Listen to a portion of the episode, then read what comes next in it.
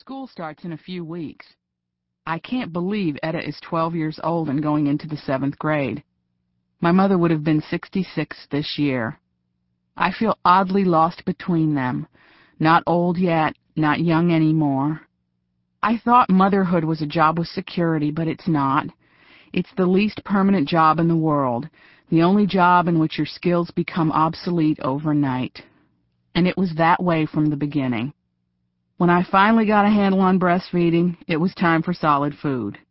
I worried that Etta wasn't turning over in the crib on her own, but soon she was crawling, and then before I knew it, walking. When she went to school, I thought she'd need me more, but all of a sudden she had a life apart from me and was just fine. And now, after we've established a routine as a family in which Etta has responsibilities, she's developed a newfound independence and her own opinions. This is, of course, the point of all of it, preparing your children to leave you, yet I'm so afraid to let go. I don't know how I'll handle it when she's 18 and leaves for college. How did my mother do it? I wish she were here to lead me through these changes. Dad! Etta waves to Jack, who waves back to her from a platform at the side of the stage. He finishes helping the spot operator set the light levels, then climbs down the ladder to join us. My husband is still agile. His strong arms hook down the ladder rhythmically. His jeans are faded to dusty blue, and his white t-shirt frames his gray hair beautifully. Sometimes when I see him in the distance, I forget he's mine and think, what a fine-looking man. He still makes my heart race. Quite a feat after all these years. Otto Olinger approaches, wiping his face with a bandana. We barely got that stage up in time, ain't that right, Worley? Otto turns to his son, whose white hair makes him look around the same age as his father. It was rough, Worley agrees. 'Cause you ain't got your minds on your work. Too busy ogling the girls, Iva Lou tells them. We did us some looking, Worley smiles. Jack gives me a quick kiss and takes Etta's hand. You want to watch from up there? he asks her. Yeah, we got a couple of seats down front for you. I turned to Iva Lou. Do you want to stay? What do you want to do? I'd rather wander around. Let's wander then. Iva Lou turns to go up the ramp. Okay then, we'll catch up with you later. Jack Mac takes Etta to the ladder and helps her to the top. She kneels on the platform as her father explains something about the equipment. She listens and nods. I can't believe she's my kid and not afraid of heights. In fact, she's fearless about everything. Picking up stray animals, speaking in public, boys. Etta cares about how things work. In that way, she is just like her father. She is all McChesney, and that's not always easy for me to accept. What are we going to do? Iva Lou asks. We're going to see Sister Claire. Who the hell is that, a Catholic? No, she's a fortune teller.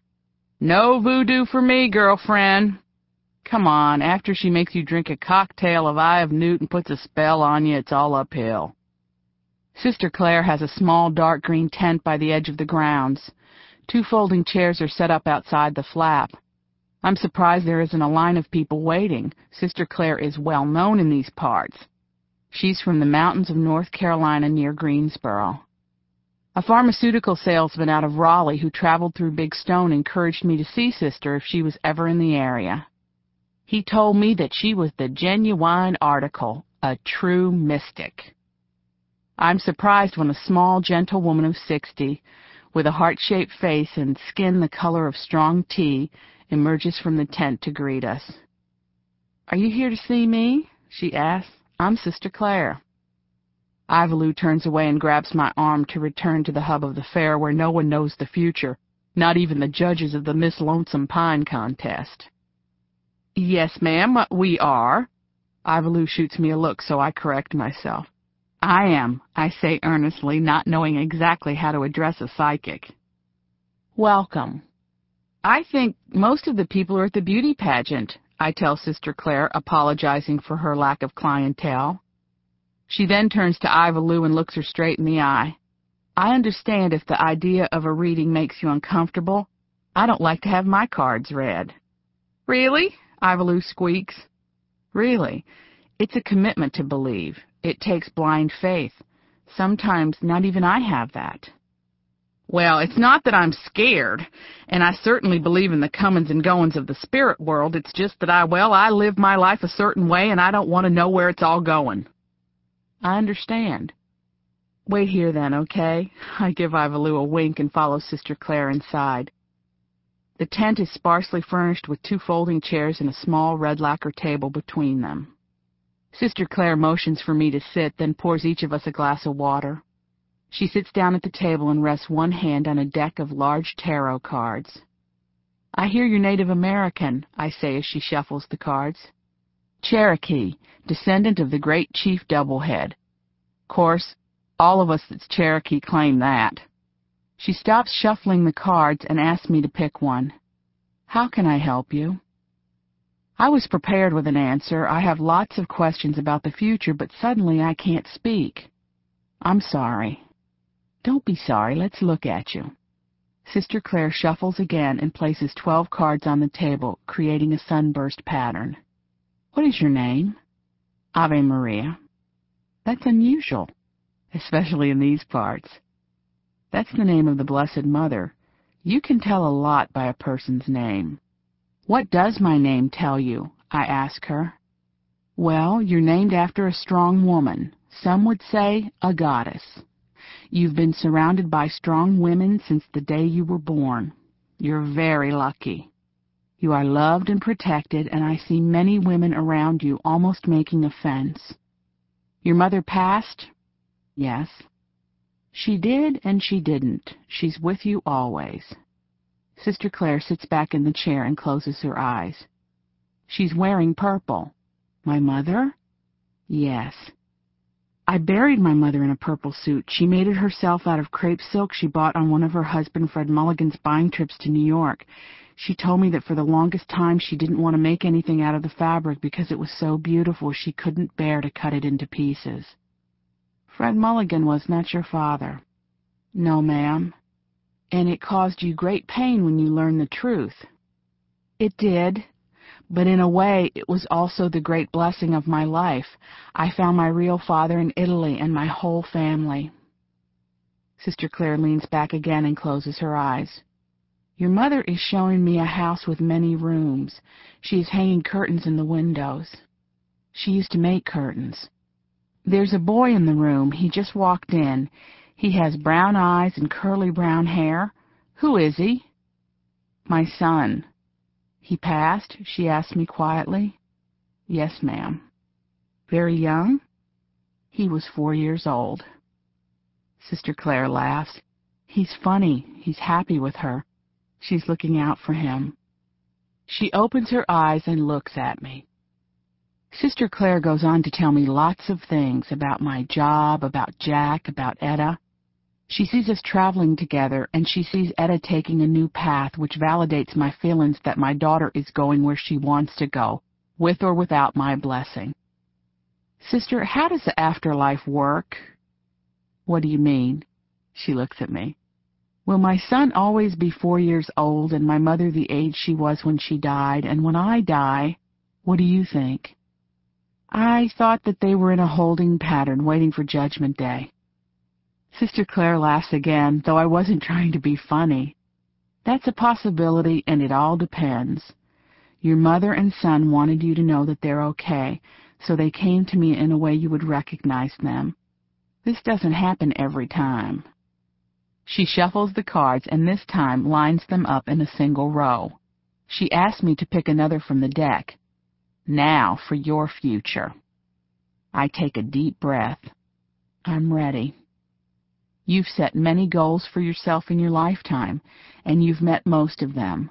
But what I see here is that you have to begin anew. You have to decide where your life is going. You must redream. Redream? You have to reinvent your life. You have to think about what you want to accomplish in the second half of your life. Do you understand? I nod that I do, but I don't really, or maybe I'm not ready to think about the rest of my life. My present path is so clear. I want to raise my daughter, nurture my husband, and keep working. I don't think much beyond that. though I know it's dangerous not to. Sister Claire, I never think about what I want anymore or about what the future holds. I barely have time to get everything done in the present. How do I redream? Ave Maria, there are two times a day when the soul is open to new ideas. The first is when you rise in the stillness of morning. The second is at night when you're in that hazy place between being awake and going to sleep. At those times, ask your inner voice to guide you. Your intuition will lead you to the answers you're looking for. My mother used to say that all the answers were inside of me. She was right. The problem is we don't trust our inner voice, but that voice will guide us in the right direction every time. It really is the key to happiness. Just listen. Sister Claire slides the cards into a single deck once more. Thank you, Sister Claire. I pay her and quickly review all she said to me. There's so much to think about. The smell of Iva Lou's cigarette brings me back to the present. She's sitting on one of the folding chairs outside the tent, puffing away. All set, I tell her. Well, honey, oh, since we're here, maybe I'll get a reading too. Iva Lou turns to Sister Claire and points with her pinky finger. But I'm warning you, sis, don't tell me when I'm going to die, even if you know. Okay, I mean that. You can tell me when I'm going to die if it's at a 101, with all my faculties intact, and a young man up in the bed next to me who thinks I'm better than pepper jelly. Sister Claire laughs. You got a deal. They go inside the tent, and I can hear the quiet muttering between them. I sit down, stretching my legs and leaning back in the chair. From this angle I can see the spotlight at the beauty pageant make a tunnel of silver light against the black mountain. It is a smoky beam, barely visible as it competes with the Ferris wheel, spinning streaks of pink glitter. The mountains funnel the sound of the applause and the wolf whistles up into the night sky. The way the sound carries in these hills, the pageant could be a thousand miles from here. How easy it is to get lost in the noise of this world, to find yourself leading a life of acceptance and resignation. When will I find the time to question my life again?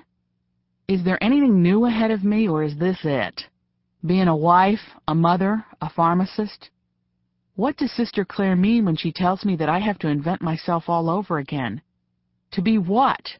And how? After what seems like a much longer time than my reading took, Iva Lou emerges from the tent fishing in her purse for another cigarette. So, I look up at her. Oh, honey, I've never heard such good news. Sister Claire was chock full of all kinds of information. I just hope I can remember it all so I can write it down. She said that I'm an eagle. Is that a good thing? Absolutely. I'm regal and self-possessed and all of that. But of course, tell me something I didn't already know for fifteen bucks. How about you? Mama and Joe came to me. What did they say? Iva Lou, they didn't say anything. But it's okay, they showed up, that's all I needed.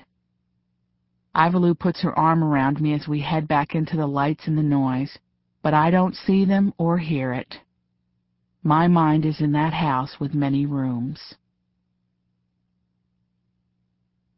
After helping Etta scrub the last of the blue veil of cotton candy off her face, I tuck her into bed. She wants to read one more chapter of Harriet the Spy, but she's exhausted, so I convince her to go off to sleep. Etta is fascinated with the story of Harriet, an 11-year-old girl who doesn't play with dolls, but has a notebook and goes around the elegant Upper East Side of Manhattan spying on her neighbors and recording their activities. Etta checks it out of the library so often, I wonder if anyone else in her class has read it. Mama, someday can we go to New York City? Sure. I look down at my daughter, who is still a girl, but is starting to look like a young woman in subtle ways. As I tuck the blanket around her, I know that soon this ritual will end, and that fills me with sadness. I think I'd like it, she says. The big city? All that noise and confusion? I kiss Etta and walk to the door. It would be fun and different, Ma, she says, rolling onto her side. I turn the light out. I'm already in the hallway when I hear her voice softly call out to me. Mama?